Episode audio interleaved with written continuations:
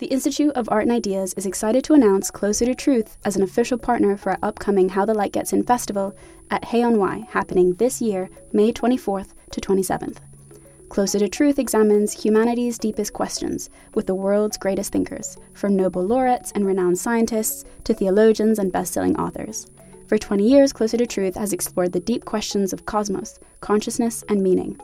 This year, host Robert Lawrence Kuhn journeys to new depths with their philosophy of biology season, exploring topics like evolution, race, alien intelligences, sex and gender, and much more.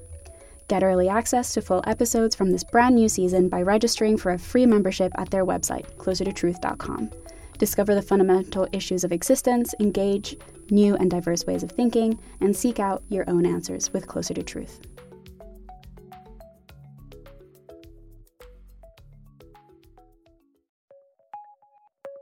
Hello, and welcome to Philosophy for Our Times, bringing you the world's leading thinkers on today's biggest ideas. Humans have always sought meaning beyond themselves, in stories about the gods and the beyond. Yet today, contemporary culture and thought has left many of us alone, with only human and contradictory perspectives on the universe. So do we need the transcendental to give our lives meaning? Or should we ring out a Nietzschean cheer at the death of God and focus our attention on creating our own human meanings that have lasting value? Joining us to discuss the pursuit of meaning are distinguished scientist and author Rupert Sheldrake, philosopher and Wittgenstein scholar Maria Balaska, and professor of metaphysics James Tartaglia. If you enjoyed today's episode, don't forget to like and subscribe on your platform of choice, and visit iai.tv for hundreds more podcasts, videos, and articles from the world's leading thinkers. I'll now hand you over to our host for this debate, Danielle Sands. Humans have always sought meaning beyond themselves in stories about the gods and the beyond. Yet today, contemporary culture and thought has left many alone with only human and contradictory perspectives on the universe. In the absence of something beyond ourselves, some would argue we have also lost meaning and purpose. Do we need the transcendental to give our lives meaning? Can we conjure a 21st century form of the transcendental in the philosophical mysteries of life and the universe? Or should we ring out a Nietzschean cheer at the death of God and focus our attention on creating our own human meanings that have lasting value and importance? Welcome to this morning's event, and let me introduce our speakers. Rupert Sheldrake is a biologist, author, and parapsychology researcher, best known for his hypothesis of morphic resonance. Rupert has sole-authored 9 books, his most recent being Ways to Go Beyond and Why They Work. Maria Balaska is a philosopher at the University of Hertfordshire and author of the book Wittgenstein and Lacan at the Limit, Meaning and Astonishment. And last but not least, James Tartaglia is a British philosopher and author of the book Philosophy in a Meaningless Life. His main interest is in understanding and enhancing awareness of the nature of philosophical inquiry. So we will start with opening pitches from our 3 speakers in response to the question, do we need the transcendental to give our lives meaning? Rupert.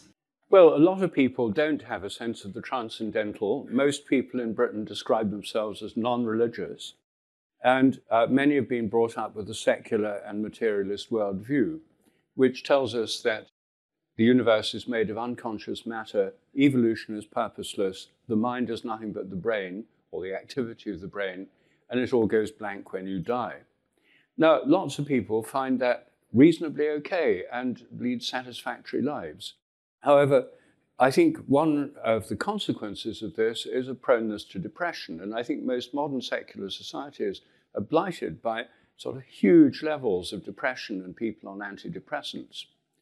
If you look at the Middle Ages, when there was a shared view and a shared belief in transcendence, they produced, with a tiny population here in Britain, the great cathedrals like Canterbury and Lincoln and Wells and so on. There was a shared meaning and shared creation of great buildings. Well, of course, we have great buildings too, mainly banks. I think the first point is some people it's perfectly fine the way it is. However, if one looks at the actual things that change people's lives, looking at the natural history of life-changing events, a study started over 50 years ago by Sir Alistair Hardy at Oxford. It turns out that what people find really meaningful are things like near-death experiences, spontaneous mystical experiences, spiritual practices, and today increasingly psychedelic experiences. Also, there are many spiritual practices which can make it easier for these spiritual experiences to happen, these experiences of connectedness. I've written about them in my recent books, things like meditation, prayer, rituals, connecting with nature, and indeed sport, which is one of the ways in which people in the modern world achieve altered states of consciousness. Meditation is all about coming into the present, because you can only have that experience of presence, of the greater consciousness in the present. And it works reasonably well. I meditate myself. But sports bring people into the present instantly. As a friend of mine said, he tried meditating when he was very, very busy and his mind was racing. Didn't work for him. He's a rock climber, though, and he said by the time he was 50 feet up a rock face, he was totally in the present. Someone skiing downhill at 60 miles an hour is totally in the present. Someone in the middle of a football match is totally in the present. So I think actually there are many hidden forms of connection with the spiritual realm and the sense of a greater presence in the modern world, despite the secular facade. So I think we do need this if we want to have a deeper sense of meaning. And I think even in a secular world where religion has much less role to play for most people, the need for these experiences generates a quest for them, and people find them in all sorts of different ways. Thanks, Rupert. Over to you, Maria. Do we need the transcendental to give our lives meaning? I think I need to draw a distinction between the transcendent and the transcendental to answer the question. So in ordinary language, we use the word transcendent and the word transcendental as synonymous, but in philosophy, they're not. So the transcendent refers to a reality that transcends our own reality, that extends beyond our own reality. The usual candidate for that would be God. But the transcendental doesn't need to refer to something otherworldly like God, to something that transcends the reality, but it can just refer to our own concepts and categories insofar as they are important for sense-making itself. Let me give an example to explain. So we have concepts that describe things that we find in the world, like, for example, the concept of a lemon or a glass or a table. But then we've got concepts that do not describe things in the world, yet they describe things that are necessary for us to make sense of the world, like the concept of good or beautiful or concepts in mathematics or in logic, or the concept of a world itself, or life, if by that we mean life as a whole. We don't find this whole anywhere in the world. So if that's what we mean by the transcendental, then I think that the question of the meaning of life cannot but be situated within the transcendental. If by transcendental we mean the transcendent, I think it can, but it doesn't have to. Thanks, Maria. And finally, James? Well, I don't think we need to give our lives meaning at all, because they're already packed full of the stuff. There's football meaning, office work meaning, festival meaning, restaurant meaning. Humans create meaning by taking on projects. We want to do something, we make that our goal, that becomes our purpose. As we pursue that goal, things take on a meaning in relation to it. You know, that helps me, that's an opportunity, that's an obstacle, that's a disaster. And we change this as we go through our lives, right? We're always adjusting our goals. Sometimes we've got lots on at the same time. So the idea of picking out one meaning as, you know, the meaning of a person's life strikes me as hopeless. Here's an example, right? If we were to think about some great artist who lived hundreds of years ago, we'd naturally say, well, the meaning of his life was provided by the art, the great art he produced. And thereby we maybe miss out this guy's happy family life. You know, think how much meaning that can involve. Or maybe his last 10 years, which he spent in poverty. So as far as individual lives are concerned, I think that idea of meaning is just entirely interest relative, and that's why people talk at cross purposes in these debates. If you're talking about the human race, I don't think there's any master plan that we're trying to fulfill. I don't think that there's anything that humanity is supposed to be doing. I don't you know, see any problem with that whatsoever. Of course, many people in the world do think that there is some master plan that we're all following. Most people in the world are religious. But I would say this, if there is such a grand evaluative context for our lives, a meaning of life, then it could be either good or bad, right? It could be horrible. You know, nobody's ever been able to give any remotely plausible idea of what this meaning would be. So there's no reason to think it would be good rather than bad. If nihilism is true, on the other hand, okay, it can't be either good or bad. It's just a fact about our reality because it denies this notion of meaning as an evaluation. Now, the notion of nihilism was first introduced in the 1790s alongside the notion of the meaning of life. They came together, the good and the bad guy. And nihilism's got a very bad press ever since then. But it seems to me that if you don't really believe in judging a person's whole life, which, you know, I wouldn't like somebody to judge my life, right? Okay, if you think that's baseless and probably kind of harmful practice, and if you don't think there's any grand master plan that's drawing us forward, then I would recommend to you nihilism. I want to push you a bit harder on that in relation to our first theme, which is, does life require a meaning and where do we find it? You seem to be suggesting life does not require a meaning and we are perhaps mistaken in focusing so much on this search for it. Well, there's a distinction which is crucial to this, right? Do you mean the meaning of individual lives or humanity, okay? If there's a meaning to humanity, then I, as an individual, have a meaning as part of humanity, okay? So usually philosophers these days distinguish between the meaning of life, which applies to everybody, and then meaning in life, you know, sort of social meaning applied by different people. As far as do we need a meaning of life, something for humanity, clearly not, because there's no contradiction involved in supposing that nihilism is true. It's not like saying that a circle, you know, triangle has four sides or anything, so it could be true. So, you know, we clearly don't need it. If you're talking about a psychological need for individual people, well, as I say, there's football meaning, festival meaning, restaurant meaning, you know, people pursue goals, that's what we do. So, you know, it seems to me that the very premises in which this is usually phrased is to try and make us think that there's one particular special meaning and then to try and make us all feel as if we're missing out, you know, things have gone downhill. You know, people have been saying that right throughout history. I was listening to a song last night from the 1930s, and there's an older generation, there's a calypso song, there's an older generation calypsonian and a younger generation one, and the older one is saying how things used to be much better in the old days, you know, and then the young guy comes on and says, yeah, but now I can buy a record and get on a train, so I like it now, you know.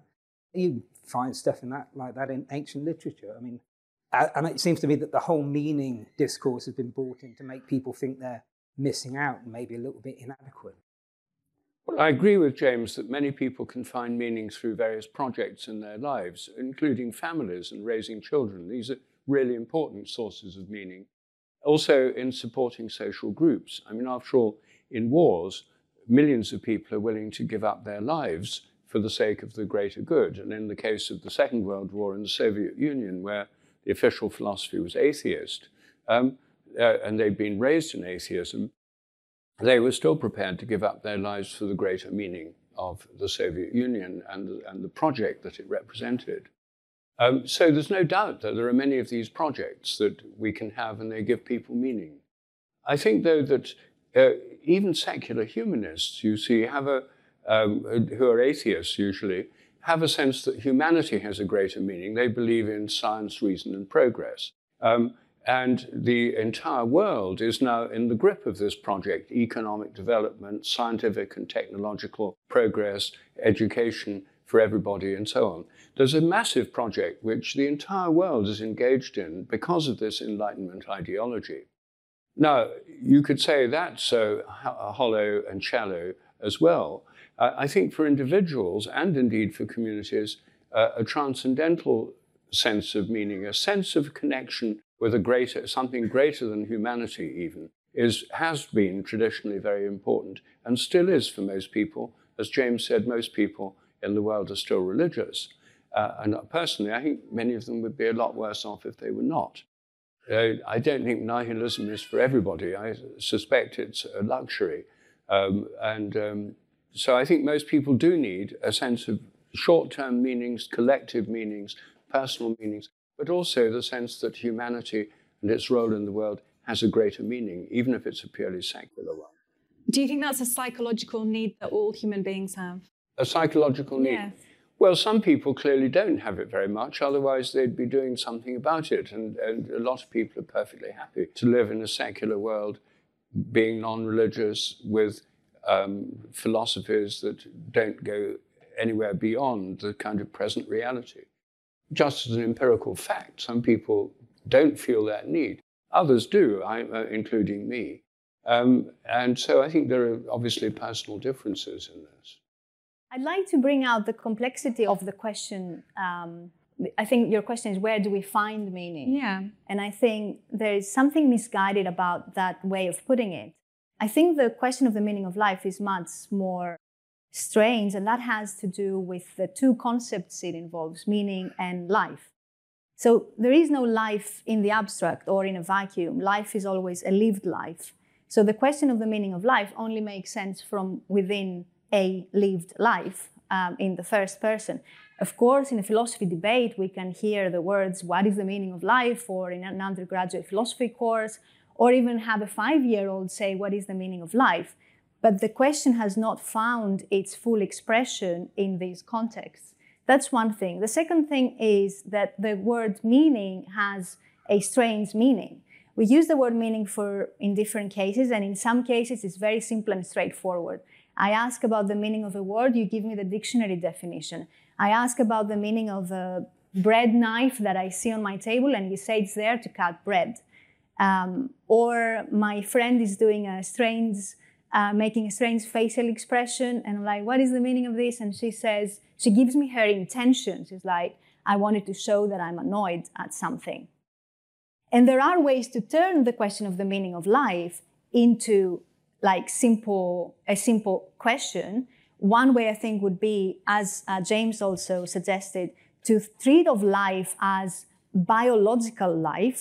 So to say, what is the function of life? And then we could straightforwardly say, it is to survive and reproduce. Note here that sometimes I think when people reply to the question of the meaning of life by saying it is to have children, there may be a conflation between biological life and life as this other thing that I'm talking about. Or we could turn it into a question about the intention of the creator. And so then the question of the meaning of life is quite simple to answer, because you reply by saying what the intention of the creator was when he created humanity. But I think there's also another way to see the question, which is much more complex and has to do with the first personal, where the word meaning doesn't connect with any of these meanings of meaning. And in this sense, is meaning something to be constructed rather than discovered? Or is that a shaky dichotomy? I mean, it depends on what you mean discovered, and it depends on what you mean constructed. And I think that's where we may be disagreeing. I may be disagreeing perhaps with the other speakers, I don't know. Because I think it's something that is there in the sense that it's connected to the transcendental, as I said, to what it is to live a good life. So you can't just construct it yourself subjectively, completely subjectively. But then it's not something that is given to you in the third person either. I wonder if we can take this into our second theme, which is about how we should respond to these issues we face when we're trying to create or discover meaning. And the theme is, should we ring out a Nietzschean cheer at the death of God and focus our attention on creating our own human meanings? Coming straight back to you, Maria. Yeah, good. Well, yes and no. In the sense that when Nietzsche so happily declared that God is dead, it was because he thought that the Christian framework, the religious framework, is a framework, as he calls it, of slave morality. And that, I think, means that, in a way, the question of the meaning of life cannot really arise within the life of a Christian as Nietzsche understood it, because then the question of the meaning of life just gets reduced to a question about the intention of the creator. And then what you have to do is go to the sacred texts or to the representatives of God on earth, like the priests, and they tell you what to do and how you should live your life. And for Nietzsche, that's an anathema, because that means that other things that value, like personal freedom and creativity and individual responsibility for one's life, cannot find a place there. But I want to complicate the issue of religion a bit, because I think there is a way to be religious and to have faith in God that doesn't reduce the question of the meaning of life to a question about the intention of the Creator. And I think that's the case when you treat God as a mystery as well. So then you have a kind of doubling of the mystery. You don't have God as a reply to the question of the meaning of life, but you have the mystery of the meaning of life and the mystery of God's existence. Rather than just thinking about religion as a sort of set of rules to provide to disclose a meaning. Yeah. Thank you. Over to you, Rupert. Do you think the death of God is something we should be celebrating?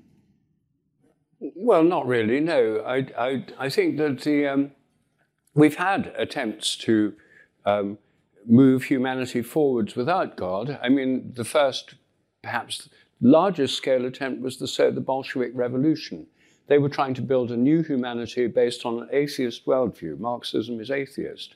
And the Soviet Union was an attempt an idealistic attempt to reshape the whole of humanity, freed from the fetters of the feudal past, capitalism, and so forth. Well, that was a massive experiment on the hugest of scales. Most of us would think it didn't work very well. Nazi Germany was another attempt to apply not exactly directly Nietzschean principles, but Nietzsche's belief in heroism and humanity building itself, his contempt for altruism, which he saw as part of this slave morality, complete contempt and dismissal of altruism. That experiment was put into practice in Nazi Germany, an attempt to go beyond all the sort of normal limitations, certainly beyond Christianity, perhaps with undertones of the old pagan gods. But there was, and I would say that if you look at the billionaire cult in America, many billionaires were influenced by Ayn Rand, who herself was influenced by Nietzsche, although she later disavowed him. But it leads to this extreme individualism and the idea of transhumanity and going beyond, I mean, like Elon Musk pioneering the exploration of space. I mean, this is one of these Nietzschean type attempts, I think. Well, personally, I'm not very attracted to any of them. And I think the Nietzschean approach has been tried. But actually, if one looks at the background to all this, it's in Orthodox Christian theology, I mean of the Eastern Orthodox Church, there's a much stronger emphasis than in the Western Church on what they call theosis. God became man in the form of Jesus so that humans could become divine, the divinization of humanity. And this was actually a very large background part to the Bolshevik thinking in the Soviet Union. They were God makers. They called themselves God makers. They were going to divinize humanity without the need for God, but through humanity itself, divinizing itself. But this background of theosis is not so much a matter of following divine instructions, but a kind of creative process of the divinization of humanity. And that is one of the core meanings of the Christian message, and it's quite explicit in the Eastern churches. And I think that means that it's not so much either humanity rising up in a way that's totally without God and without any external meaning, or following divine instructions. I think the core central message is actually in between those two. I mean, you've given us a couple of examples of sort of disastrous attempts to construct societies without God, but presumably we can think of collective action and collective meaning without presupposing transcendence. Well, the whole of the modern secular state is based on that, isn't it? I mean, the British government, the media, the entertainment thing. I mean, if you go to a film, if you watch TV, you never see people going to church or praying, or at least I don't when I watch things. It's always secularized. It's always, you can't do that. You can't have people saying grace in Downton Abbey, even though they would have done at the time, because it might offend humanists or atheists. So there's a kind of airbrushing out from our whole secular life. And in America, politicians have to at least pretend to be Christian. Here in Britain, it's perfectly fine to be an atheist politician, and many of them are. So we've actually got that situation. We have a secular, effectively secular state. where religion plays very little part in public life, except for state ceremonies like coronations and things. But you're saying that there were problems that come with that. Well, I think there are, and I think some of the problems that come with it are the fact that many people feel their lives to be fragmented and meaningless, which is why there's so much depression and so many people taking antidepressants. And why recent psychedelic research has shown that for many people who have recalcitrant and untreatable depression or addiction, psychedelic experiences with psilocybin or other psychedelic substances can have an astonishing curative effect, not because the drug they're taking counteracts some receptor in the brain and stops depression chemically, but because the very experience they have of connection with a greater consciousness or realm of meaningful mind beyond their own is itself something that cures the depression and often helps people to give up addictions. It's perfectly possible that some people would be better off, you know, with religious beliefs. But the problem with belief is you can't make yourself believe something. You either do or you don't. Yeah, I mean, I'm entirely opposed to the secular meanings of life. Some other examples I might give is the eugenic project of perfecting the human race with biology, or maybe the, you know, cybernetic idea to enhance us by putting various mods into us. You know, it's a terrible idea. And that's why I wouldn't ring out a Nietzschean cheer at the death of God, because that, what Nietzsche did was he made the meaning of life seem like a problem for atheists. You know, we have to go and build our own meaning because God won't do it for us, right? What we should have done at that point is just accepted nihilism as a discovery. Okay, we've reached this point. And that's why I think we could do with nihilism today. If you have religious beliefs, you don't have a choice in the matter. A meaning of life, you probably don't know exactly what it is, but you think there is one.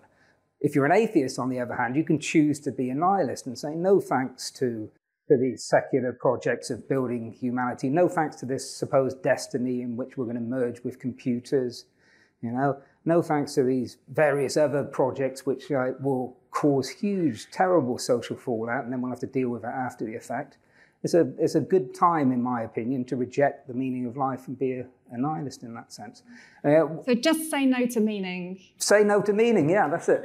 Just say no. I would like to come back to the question Rupert posed before, which we didn't have a chance to answer then, which is quite provocative, which is nihilism a luxury? Is nihilism a luxury? I think, Rupert, you were suggesting it is. Well, yes. I think that in most societies, nihilism is a luxury because there's a collective... Like, for example, I lived in India among poor people. I worked in agricultural research there. There, the cohesion of the families, the cohesion of the social group, the observation of the festivals, the binding together of the social life on which everyone depends, because they don't have National Health Service like we do, or social care paid for by 1.5% surcharge on whatever. They don't have any of that. They depend on the social group to support them and sustain them. And a shared meaning is very absolutely essential. Now, you can get rid of all that. You can have atheism and nihilism as long as you've got social care systems, you've got the National Health Service, you've got sort of pensions and things that you're not necessarily dependent on other people. You can be an individualist if you're supported by the state. I'd say that nihilism can't possibly be a luxury because if it's true, it's a fact. A fact about reality can't be a luxury. It can't be a luxury to believe the truth. I mean, if it's true, of course, it might be false, right? There might be a meaning of life. But if it's true, then the argument would be to believe the truth is a luxury. And, you know, unless you've got wealth, etc., then you have to have a false belief or be delusional. You know, it doesn't make sense. So I don't think it in principle can be a luxury. That wouldn't make sense. Well, can I just say that rather supposes it's true, and to the idea that it's true is a belief. Nihilism is a belief. Atheism is a belief. It's a belief there's no consciousness out there. So I would say that it's a belief system. I wouldn't say, you might say it's true because I believe it, but lots of people say that what they believe is true. Well, outside of definitions and mathematics, it's the same situation with everything, right? Maybe we're hallucinating right now. I mean, you weigh up the reasons, and if the reasons are strong enough, you say that you know something. Isn't there a logical problem with nihilism in the sense that, like, which position do you occupy? If, I don't know, is nihilism the proposition there is no value outside this world that gives value to this world? If that's the proposition...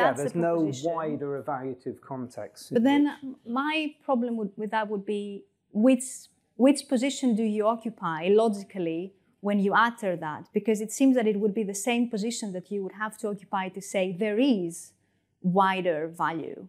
So it would be, I would still have to kind of stand outside the world or somewhere to say there is no wider value. That's why for me it's so important that this question can only be posed from within the lived life and the first person, because there is, logically speaking, no way to occupy a position outside the world where you can say, I'm looking at the world and I don't see any wider value. Wouldn't the natural endpoint of taking that position being that the question is meaningless? Sounds like a sort of positivist type thing to say, which I don't think it is. I think we all understand it. I think we can make sense of a question like that within our social framework, within our justificatory practices, using the language we do.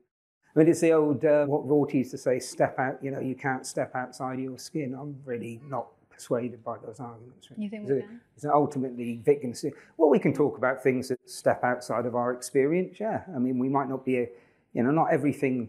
Every word is made meaningful by direct experience. And from experience, you know, human beings are beings that can conceive possibilities, that can follow through ideas, can imagine. I'd like to move this on to our final theme. I think we perhaps won't settle that one conclusively. And our final theme is, can we find meaning in the philosophical mysteries of life and the universe? Thoughts, Rupert? Well, philosophy originally started as a quest for a way of life among the Greeks. It was a way of finding a way of living. It was the search for wisdom, the love of wisdom. It wasn't dry academic seminar rooms, you know, disputing counterfactual conditionals. It was about the way you live. And it was closer in a way to religion in that sense. So I would say that if we take by philosophy, and if we include within philosophy, theology, and the larger questions, then it can be a help. If we take philosophy to be what's practiced in most university departments in the English-speaking world, then I don't think it's much of a help. And I don't think that scientific ideas are that much of a help either. I mean, I'm a scientist. I've spent my whole career doing science. It's my passion. I've spent my days doing it. I've torn myself away from writing a review paper to come here, sort of thing. I mean, I believe in it. But it's a pretty thin gruel if you're looking for the meaning of life, because at least as it's currently taught, science is still based on the materialist paradigm that basically says there isn't any particular meaning to life. There are just material particles, material systems, forces and fields governed by eternal mathematical laws, which have no particular design, purpose, or meaning. I think that the sciences don't have to be wedded to the materialist belief system. That's the whole point of my recent book, The Science Delusion. I think that the sciences are actually held back by this dogmatic belief system. And I think they can help to illuminate other things. Spiritual practices, for example, in my book, Science and Spiritual Practices, I show how scientific investigations of a range of spiritual practices, including connecting with nature, meditation, singing and chanting, pilgrimage, show that these have beneficial effects, that they have measurable physiological effects that are, generally speaking, positive for people who do them. So I think that science can actually help in illuminating things, but not by itself gives a sense of meaning or purpose. And nor, I think, can philosophy, unless it's taken in a much broader sense than it usually is today. So we can use sciences and philosophy, but we need to think more broadly about both of them. Absolutely. And I mean, if you look at the average scientific grant proposal, and most scientists spend about 30% of their time writing grant proposals. That's all. They don't say, we want this grant because we've got to keep graduate students busy and we need the equipment for the new lab and you know, I need to keep publishing papers so I can go on in my career and get a good pension. They don't say that. They usually say humanity suffers from appalling diseases like Alzheimer's and etc. or cancer, and this grant will enable us to study the mechanism of cell division in cells because it would in due course help with a cure for cancer or Alzheimer's. They always pretend that they have some larger altruistic aim which goes beyond science itself. So scientists themselves pitch their appeals for funding. I do not think they believe that. I don't think they believe it terribly deeply. I mean, some of them believe it. I think most of them realise this is the way you pitch grants, and you have to make it look as if it's interesting and useful, and now you have to show that it has a positive impact. You don't say it's just true, these facts we're publishing in scientific journals. They actually have to tick boxes about impact.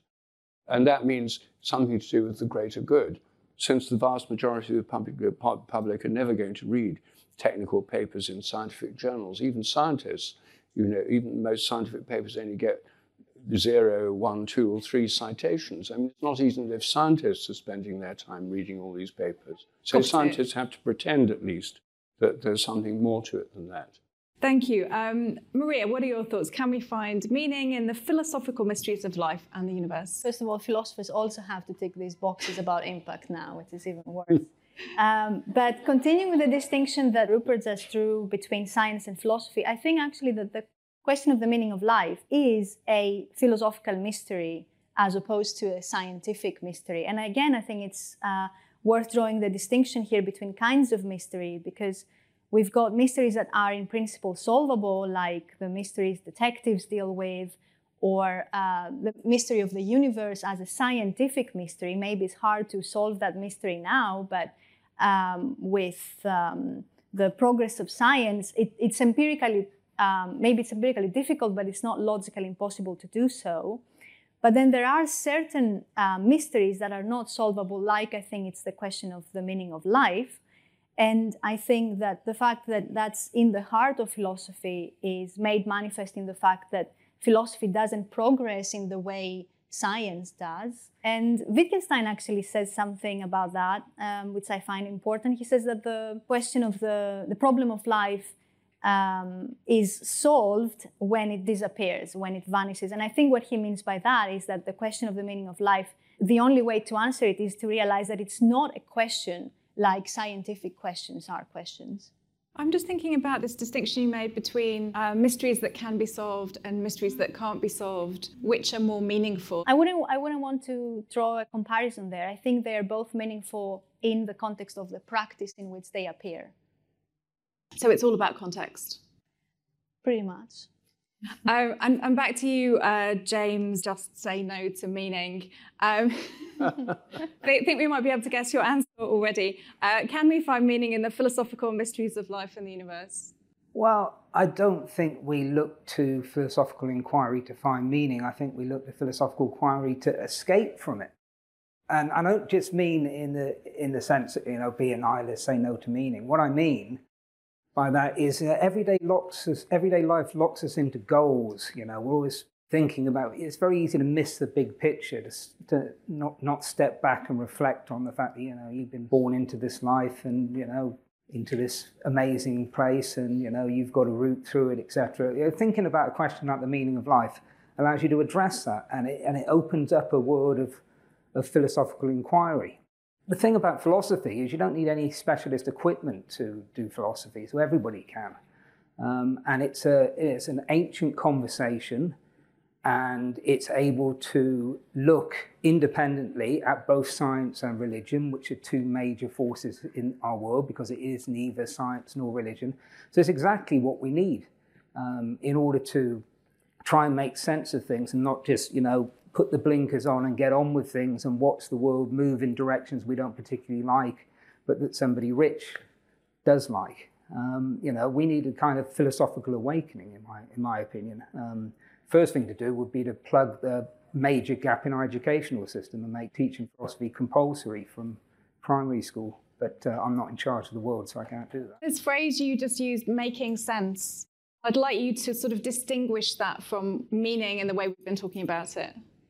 Well, I think in these debates about meaning and the meaning of life, the word gets used in so many ways, right? But very often it means a purpose, right? Okay, and then sometimes it means something particularly significant. So people will say, you know, your life feels meaningful when you feel enthusiastic about your project. You know, so a lot of people will say, you know, my life feels meaningless when they can't be bothered to do things anymore. And then, you know, sometimes it means something important about your life, but then some philosophers will want to only make the good things important, right? Because we wouldn't want to say that, you know, Adolf Hitler had a particularly meaningful life, right? That would be bad. Then it becomes, then it sort of morphs into a sort of broadened conception of ethics. So, you know, so many things can be meant by it, but, you know, in philosophy, we make sense of things, and we ask what it means to make sense of things. You know, anything can be a topic of philosophical inquiry. That's why you have philosophy of art and mathematics and sport and music and, you know, as I said, religion and science. You know, there's lots of different ways of, you know, and the idea of definitive answers to philosophical questions. Can you imagine it? Right, I've got the book of philosophical answers. Oh, yeah, what's the answer to the problem of determinism? I just look up this page. Oh, right, okay, well, you know, well, there is no freedom. It's all an illusion. Oh, great, okay, let me find out the meaning of life. Oh God, Tartaglia was right. Nihilism's true. Yeah. That doesn't make sense. That's not how philosophy works, right? It's an ancient conversation. As the conversation moves on, right, it moves to what's relevant to people at that time. When it gets locked away in exactly the way Rupert was describing, it becomes a kind of sort of dead process, a sort of competition sport where nobody's watching apart from the people who want to be the competitors, right? It needs to open out to the people. Philosophy is the missing part of our education, in my opinion. Would our other panelists agree with that? About philosophy being... Yeah, the missing part. Yes, and I think your suggestion, James, earlier about introducing that in, I mean, maybe that's not relevant, the meaning of life, or maybe it is, I don't know, but introducing it in, like, schools, that's so important, yeah. The sort of question kids love to ask, oh, yeah. And they don't get a chance. They're just taught facts that they forget, you know, where there's no chance for them to have an opinion, to disagree, to end the class. It's like, well, they think that it's, you know, wrong to kill 5 people to save 2, you know, by pulling the trolley or whatever, you know, but they don't, you know, and it doesn't resolve. But people, you know, kids learn a sense that that's how life is, really. There are disagreements, and you have to try and be more reasonable and try and find ways to persuade people. I just think our education system lacks that. You know, philosophy has become more and more minor, and it's a product of what Rupert was talking about earlier, the sort of dominance of materialism in the 20th century, which I think is now starting to wane. It kind of blurred the boundaries between philosophy and science, and people weren't really sure what was what anymore. I just want to bring this idea of making sense to you, Rupert. Do you think that's a useful way to... Well, making sense is seeing how things are connected together, isn't it? Instead of being just isolated facts or factoids. And so seeing how things are connected together is obviously very important for us. That's why humans have myths. It's why people have had stories to make sense of their lives. And indeed, it's why we have a whole entertainment industry that's showing endless reality TV shows and soap operas and that kind of thing that are all about making sense of social life and how to live in the world today. They help a lot of people in making sense. So I think that's important, but it's a question of how wide you want the connections to go. I mean, everyone here is in favour of philosophy. I mean, James has put up a very good case for it, but personally, I think that making sense makes most sense when the meaning is widest. And I personally think that the universe is not unconscious. I think there's a consciousness throughout the universe, and that when we have mystical or visionary experiences, we're actually coming into contact with greater forms of consciousness than ourselves. Some would say that's a mere illusion inside our brains, nothing but electrical and chemical events inside the brain, and it's not out there at all. When you experience it, it does seem to be out there, and I think actually it is.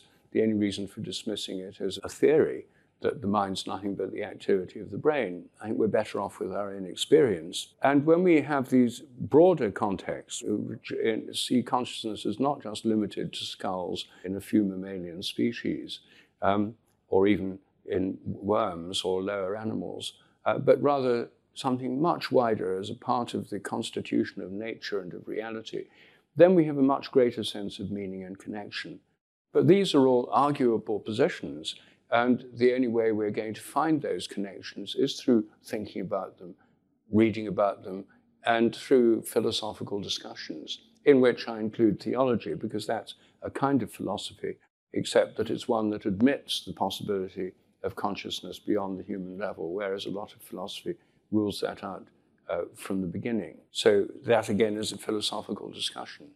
I think if my job was to encourage disagreement between the three of you, I have failed. I've just conclusively found that you all agree that philosophy is the answer. Thanks for listening to this week's episode of Philosophy for Our Times.